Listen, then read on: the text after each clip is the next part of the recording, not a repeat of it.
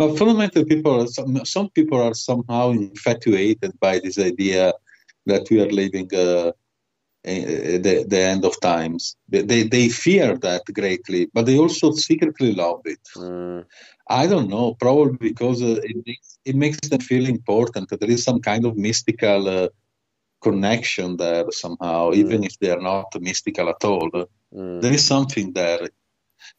Actually, sociologically speaking, this phenomenon is called millenarianism.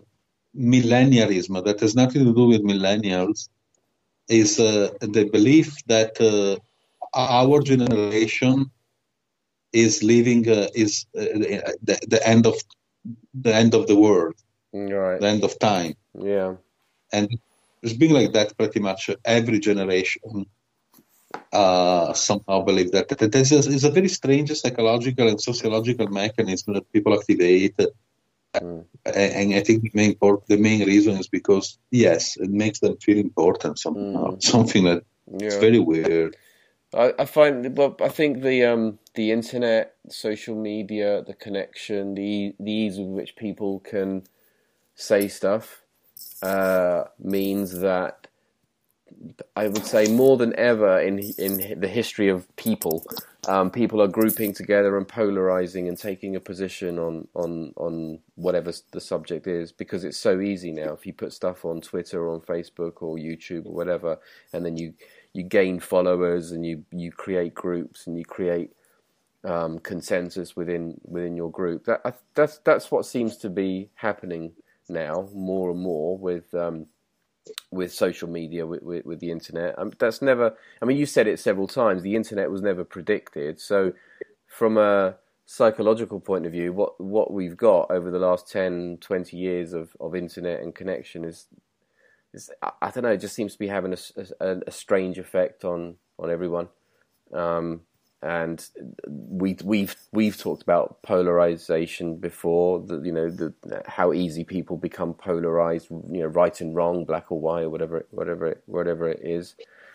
And I don't know. It just seems to be escalating. And it's funny what you just said about how every generation seems to think that this is the end of the world. Or there's some people that think that, because I was listening to a podcast earlier today.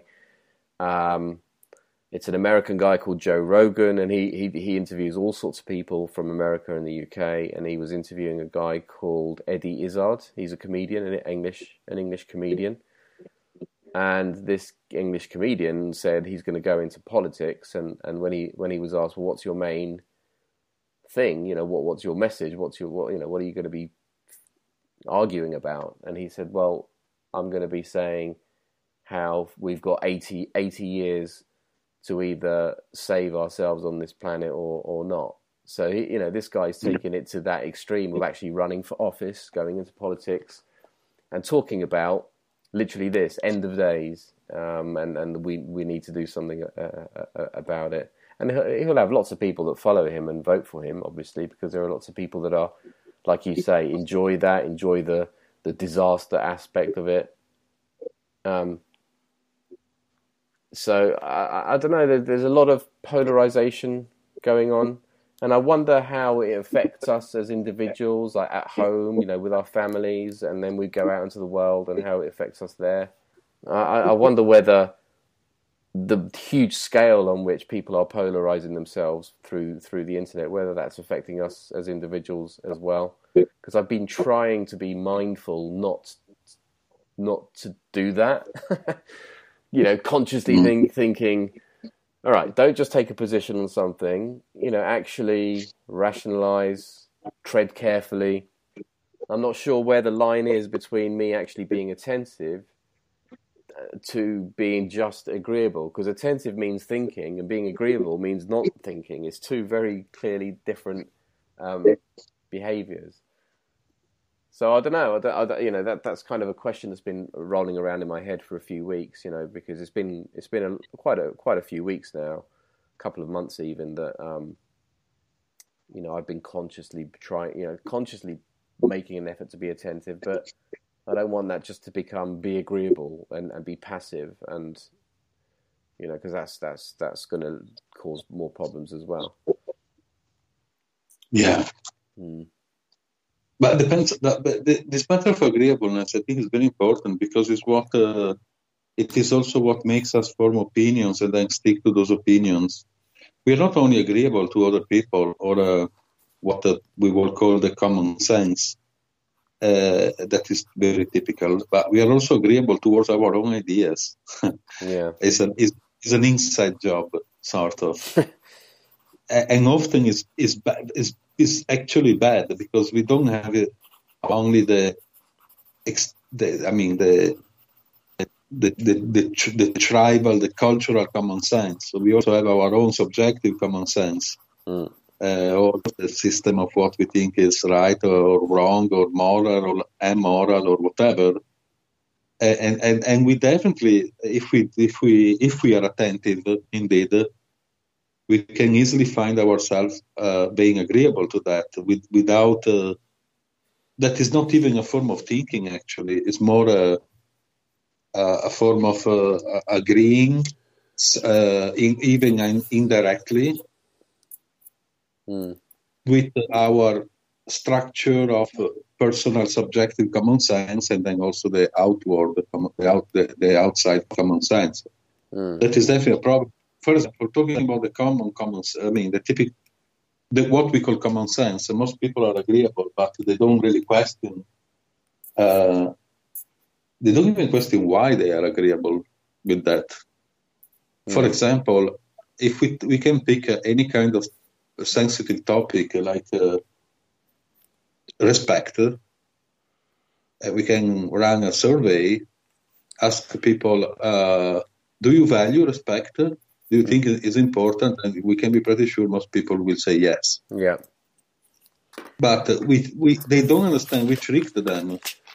We almost fooled them, because we failed deliberately to identify the premises and the subjects. For example, respect about what?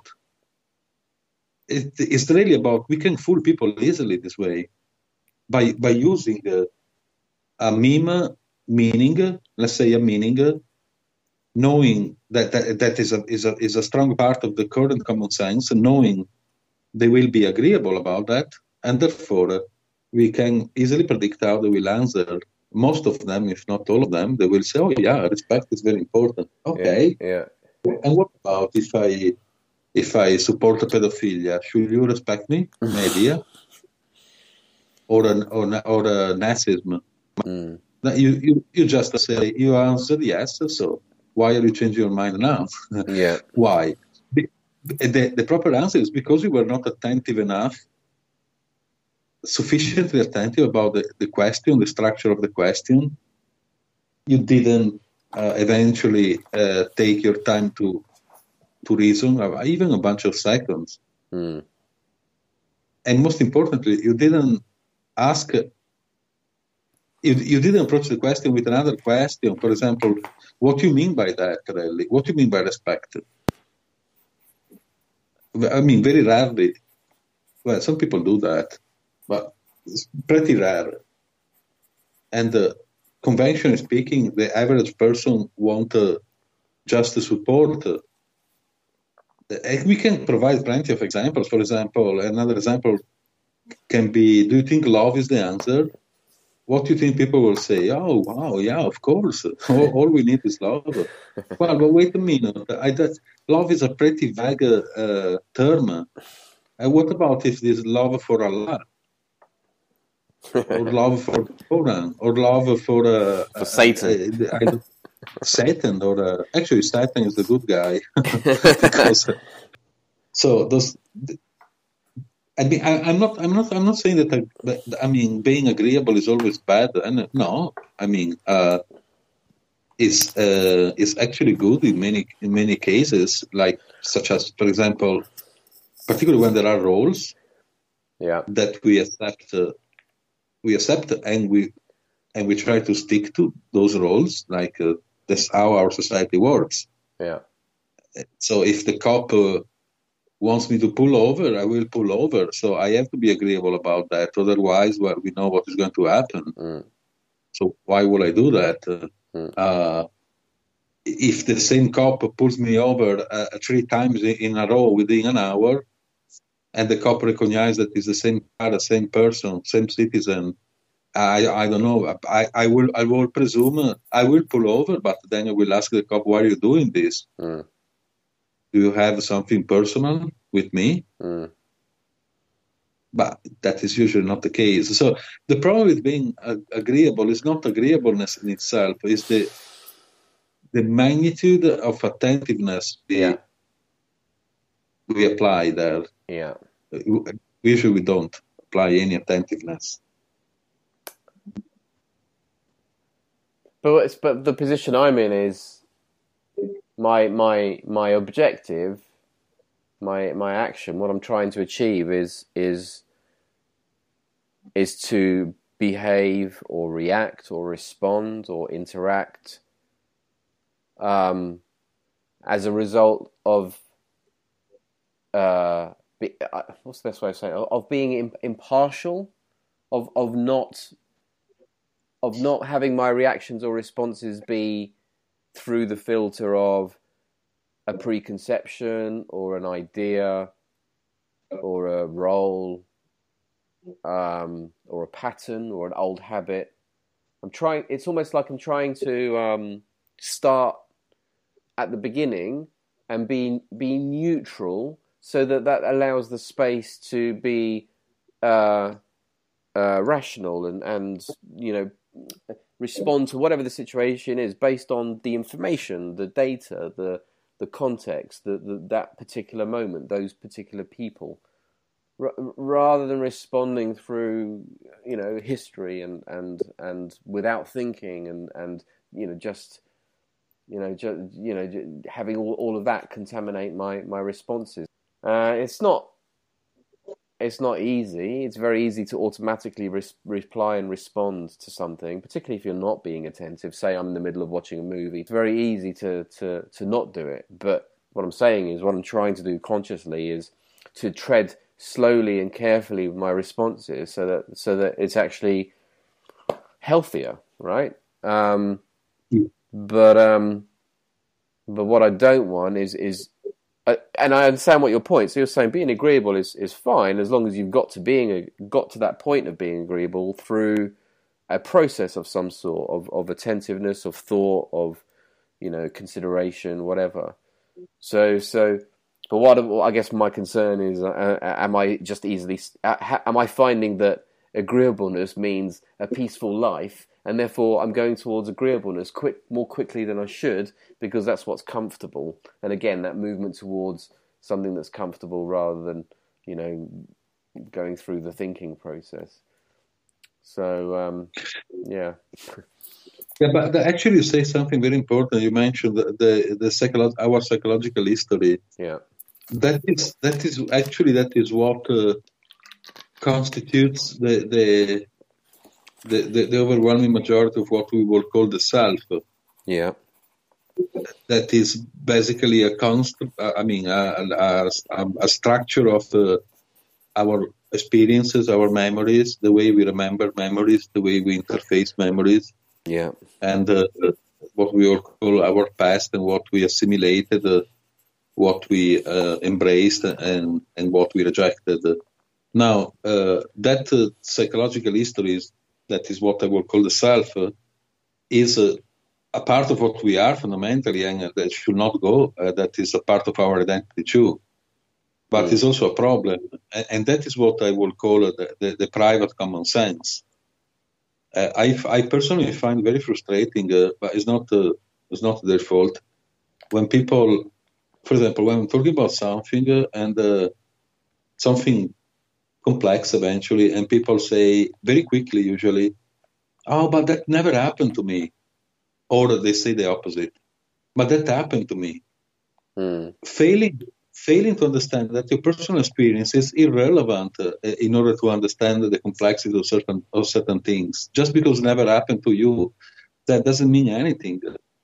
Yeah, it doesn't provide evidence of something, so I should change my approach to something, or I should just shut up because that happened to you. I find that very frustrating. I repeat, it's not their fault. Well, not entirely. It's not my fault. But it's, what I find frustrating is not them frustrating me, but it's profound lack of proper reasoning, because we are not trained that way, and lack of attentiveness. Because, for example, if we are talking about... I don't know, very sensitive topics, like, for example, how often women emotionally abuse men or other women, and then eventually the man reacts violently, which is definitely not justifiable, of course, but it is somehow understandable because, wanting always the last word, that is eventually not enough. Yeah. We are animals after all. You can push a person, push, and then what you expect that this is going to happen, really.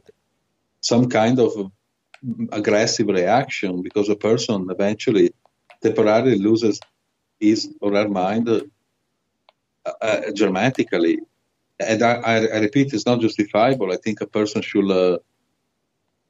people should manage themselves properly, or the best they can, but nevertheless that can happen. Yeah. Now, when we talk about this stuff, we try to stick to the reality of things, eventually also providing the facts. People that somehow disagree with that, they do disagree, not only because they have strong beliefs, strong ideas about the subject, but also because they apply their past. So because they are what? Sorry, the line cut out. They are what? Sorry. It's not only because they have a strong beliefs or ideas about the subject, or maybe they are feminist eventually, or ideological or whatever. But it's also because they apply their personal experience. And for example, if we debate about a subject like this that is very delicate, there will be people prone to say, but no, that is not true, because I never abused somebody emotionally.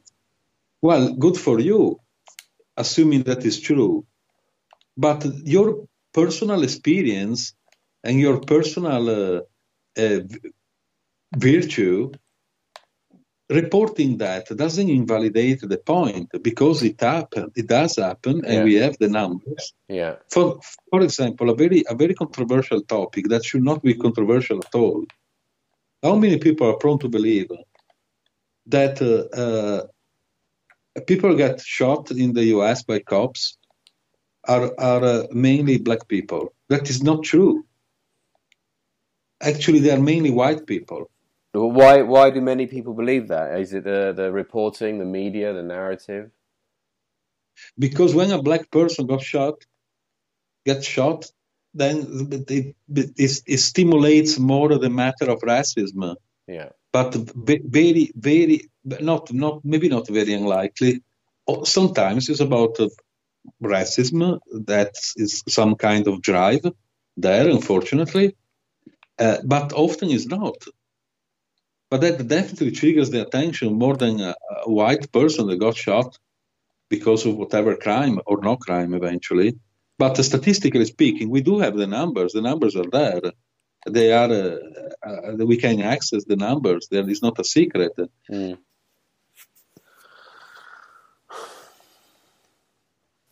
I think that I will identify two problems there, and one is definitely an educational problem. Meaning, all this stuff is not in education, it's not a training, and the other problem is more private, personal life. That even if we had, as I will hope to see in the future, a part of education based on valuing these very important points, that doesn't necessarily mean then privately the person sticks to that. Mm. Because an educational training is not necessarily a personal training.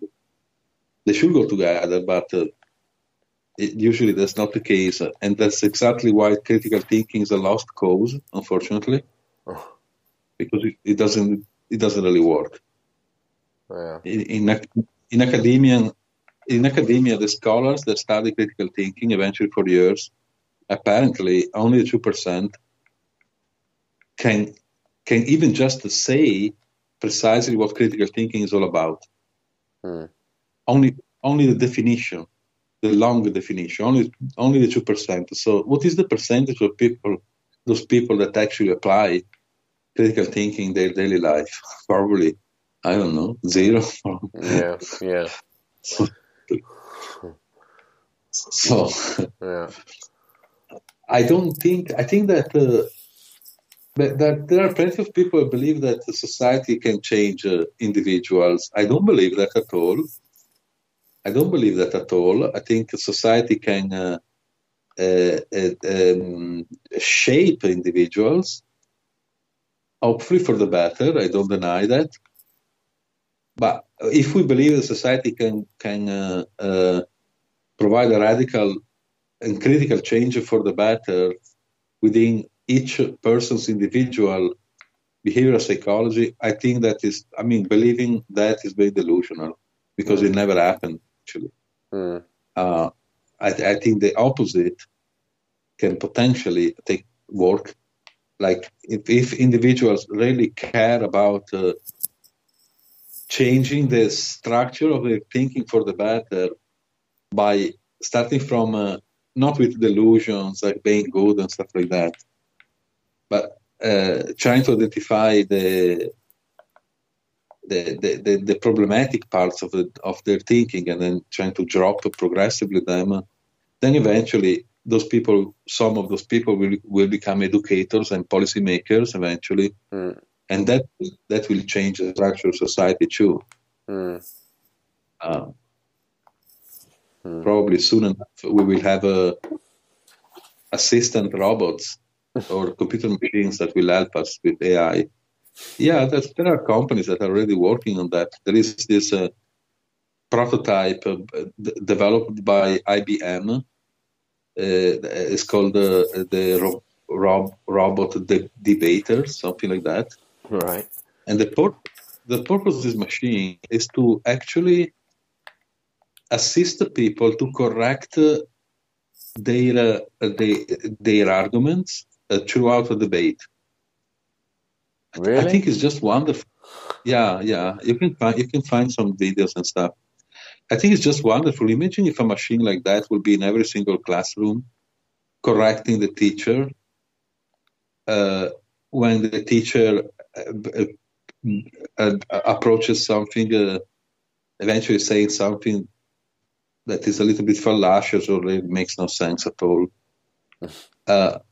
It's wonderful because nobody can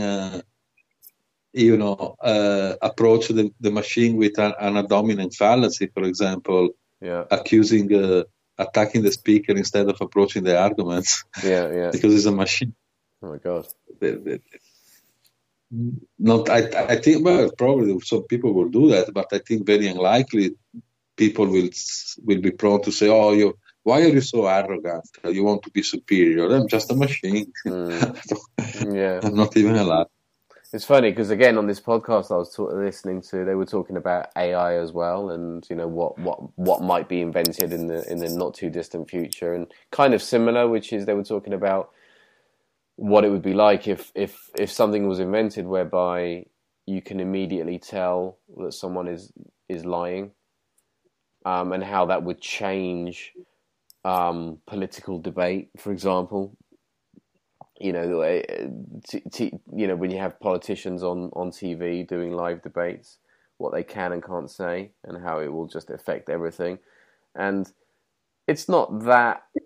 we have lie detector machines already. They've been around for a long time. So to take the step to have something that informs you if somebody's talking to you and they are lying, that's not that million miles away, and how much it would change everything. Just that simple thing. Oh yeah, definitely. And I think that would be wonderful. I think we should push that.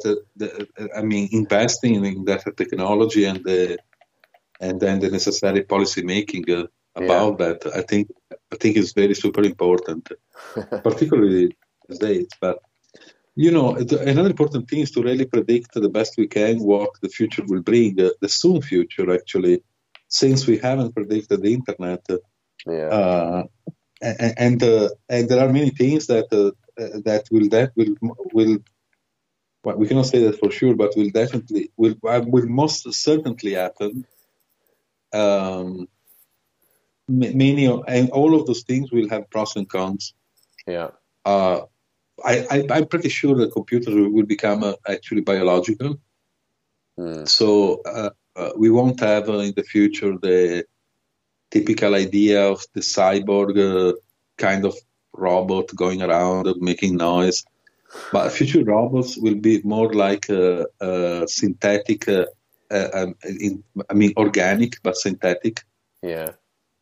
Like in Alien and Aliens.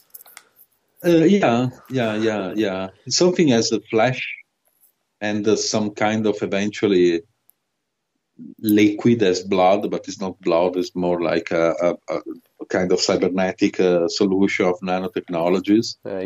You're literally describing Aliens. Oh, yeah. Well, that is, there are indications that seem to validate this prediction. Yeah. But it doesn't really matter much. What does matter is that, predicting all this stuff is not only predicting for the sake of predicting and speculating because it's cool. I think it's a very good gym for the brain. And most importantly, is what helps us to highlight how much we think in terms of what we know. Right. Which is okay, but it's not 100% okay. Yeah. Because often is what prevents us from improving our thinking, our life, and everything. We have been thinking in terms of what we knew pretty much forever until pretty much more or less 500 years ago. Yeah. And that's why we never had science before. And because probably a bunch of people came up with those propositions, and maybe we should not only think in terms of what we know. Maybe we should theorize. We should learn how to theorize instead of forming assumptions. Mm. So, for example, a person that behaves in a crazy way and looks like a demon, wait a minute, maybe that person is not necessarily possessed by a demon, but maybe there is something else we don't quite understand yet. Mm. And then we understood that is many things, actually, unfortunately, psychosis or neuroticism or some kind of mental illness. Mm. That was revolutionary. So when you said we've not had science for that long, so science is relatively new to us as a species, basically. We've only had it, for a few hundred years? Yeah. So, but science is, yeah. Well, I was going to say, so this is what I'm kind of interested in. The internet is brand new; it's only been around for 20 years. How is that affecting us? But even when you say something like, the study of science and what we've learned as a species over the last 100, 200 years, the advances in medicine and technology and everything. Would it be fair to say that the amount of change on us over the last, 200-300 years is the biggest amount of change on us since we've been around? Because if it is, then there's going to be knock-on effects psychologically on us and how we're behaving and what we're doing. I mean, it's safer now than it's ever been. You know, there's more and more developed countries in the world, for example, healthcare, and people are living longer, and nutrition, and that kind of stuff. So there's lots of positive things, I guess. But psychologically, you know, we're having to deal with things that we've never had to before, and that must be that must be significant on us, I would say.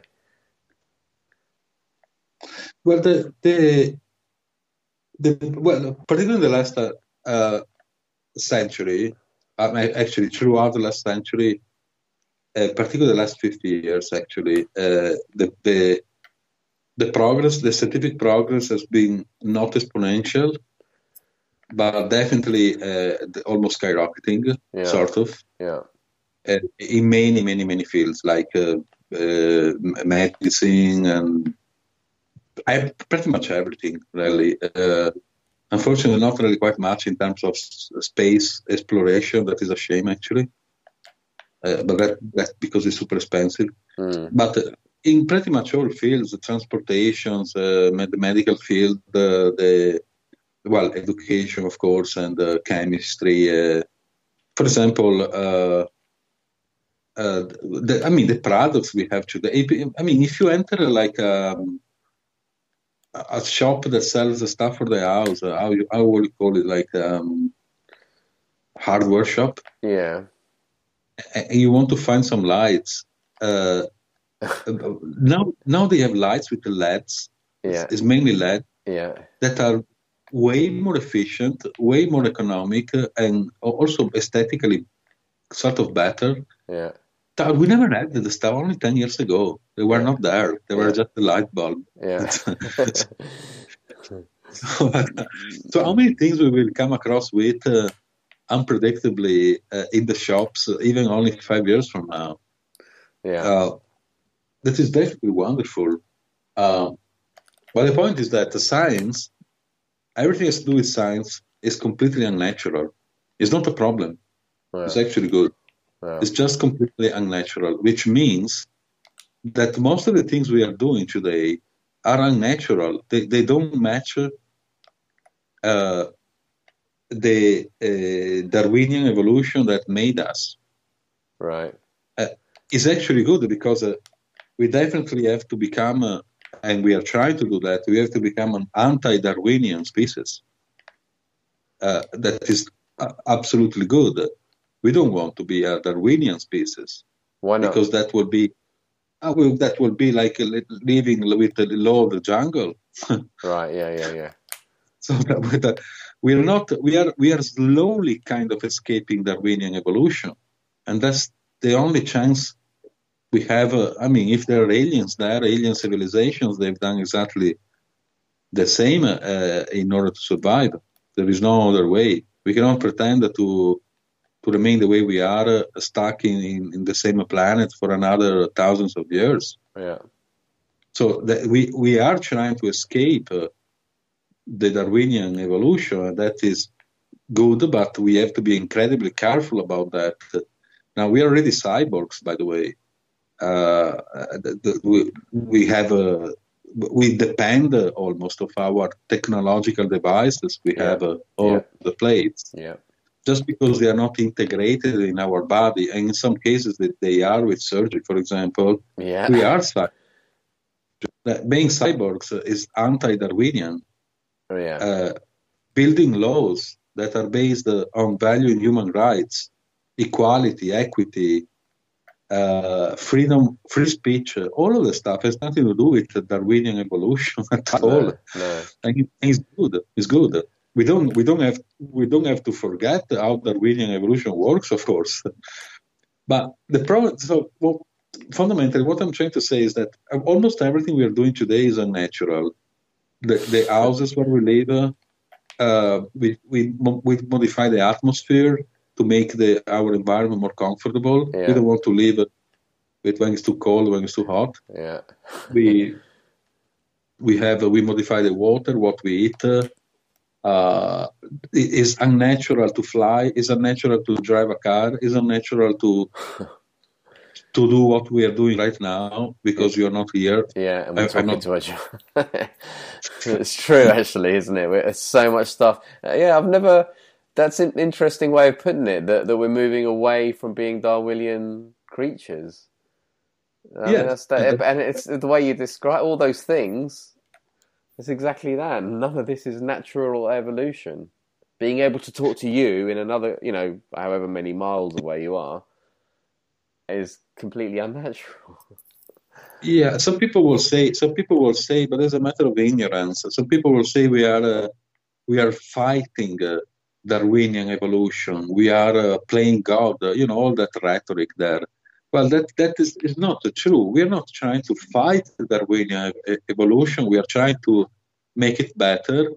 And fundamentally, what the human species is trying to do, in a way or another, and hopefully we will succeed, we are trying to shift Darwinian evolution, that is about, fundamentally is about adaptation, to another form of evolution that is about, that is based, hopefully, on intellect and betterment.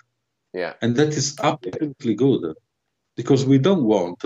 For example, the more ignorant people are, the more Darwinian they are, such as not just tribalistic, but, prone to kill with no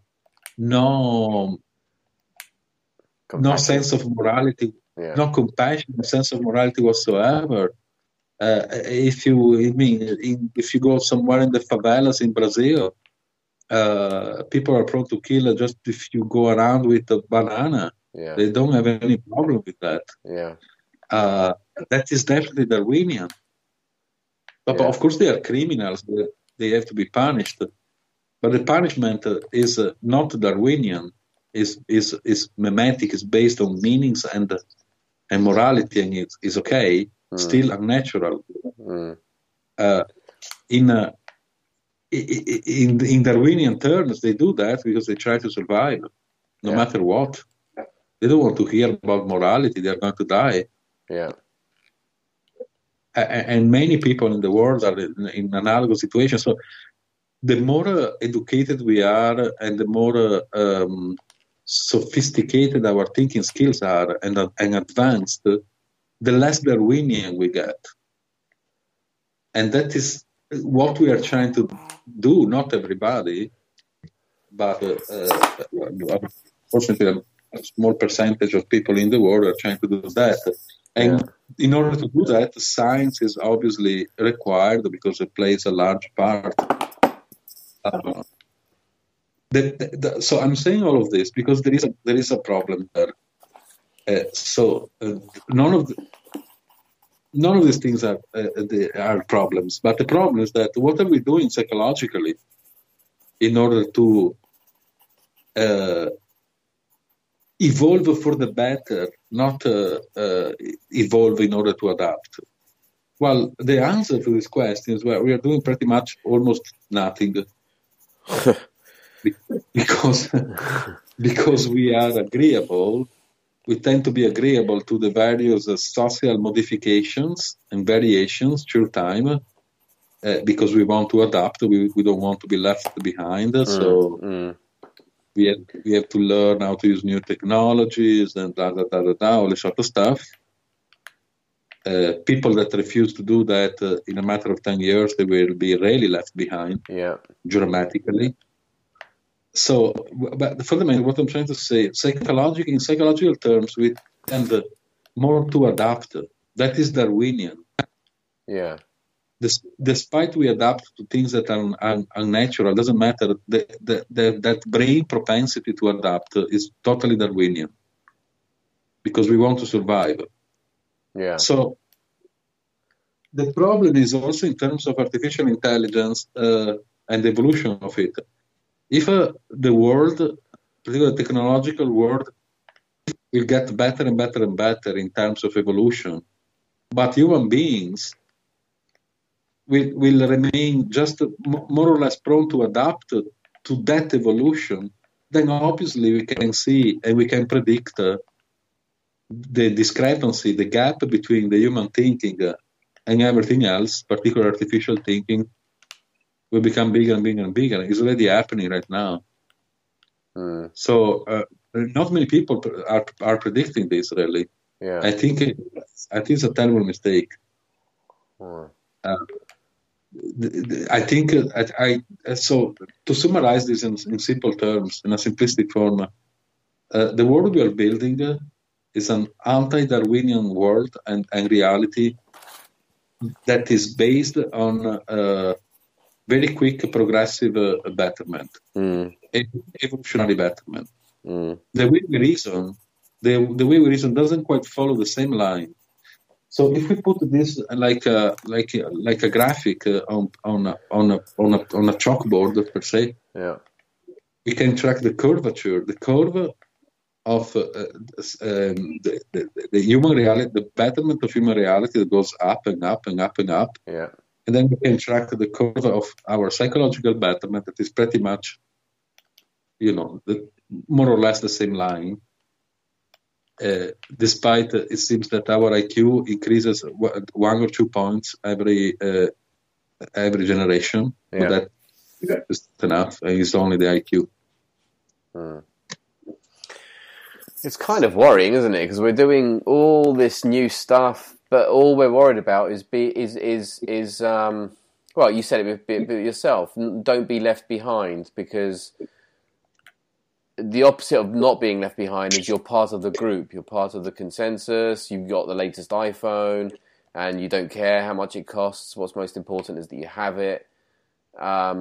So what do you have? You have a device that does more things, but you've obtained it blindly to be part of the group, to keep up with, the neighbours. And so you've got something better. So there's evolution there. You know, in theory, you've got a better phone, for example, but you've got there so super fast, and not because you've really thought about how this is a better thing for you to have, and therefore you're having it. The reason you have it is not because of betterment. It's because of all the other things, being part of the right group and having the right fashion and all that stuff. It's a bit crazy. Yeah, this does interest me, because we as a species have been on this planet for so long, and and the last however years, 50, 100, 200 years, so much stuff is happening, and it's interesting what you say, that what have we been doing psychologically with all of this? And not very much is the answer. We've just allowed it to just pile up on top of us, and we've not questioned anything. So that's, to me personally speaking, I'm not really prone to see something. To believe in something catastrophic, really. Because in a way or another, we manage to find solutions eventually here and there. But to me, this is a serious problem, and I will even say that is what will most likely be the top one problem in the couple of decades, at least. Even more problematic than climate change, global warming, and all sort of stuff. What, the fact that we have got so many new toys every single day, more and more new things, at the rate of which we're developing and discovering and making things faster and shinier. That's what you're referring to, right? Yeah. And specifically the gap between the linearity of human thinking and the increase and for the better of the evolutionary betterment of everything else that has to do with the human reality, and particularly artificial thinking, and particularly when artificial intelligence powered machines will go quantum. That gap I'm talking about will skyrocket. When quantum computing will merge with AI, probably pretty soon, that will definitely go exponential, and we will probably achieve what is known as the singularity event, which refers to the coming into being of artificial consciousness. Blimey, you blow my mind. That is going to happen. This is going to happen inevitably. But I think it's good. I think the quality of life will increase dramatically, even in concerning manners, because there is a pretty good chance. There's actually a pretty good chance we will achieve immortality, which is not something I would support. Oh my God. Yeah. Okay. We need other planets to, if we want to be immortal with other planets. Yeah. Not Mars. No. Anyway, so fundamentally going back, the point is that talking about how we weren't able to predict the internet, I think we should be capable of predicting this gap. Mm-hmm. We will, in our lifetime, we will have to go through between human thinking and everything else, the non-Darwinian human reality. Mm-hmm. And I think we should do the best we can to mitigate that gap, and that starts from a personal development in the first place, and then hopefully education too. Yeah.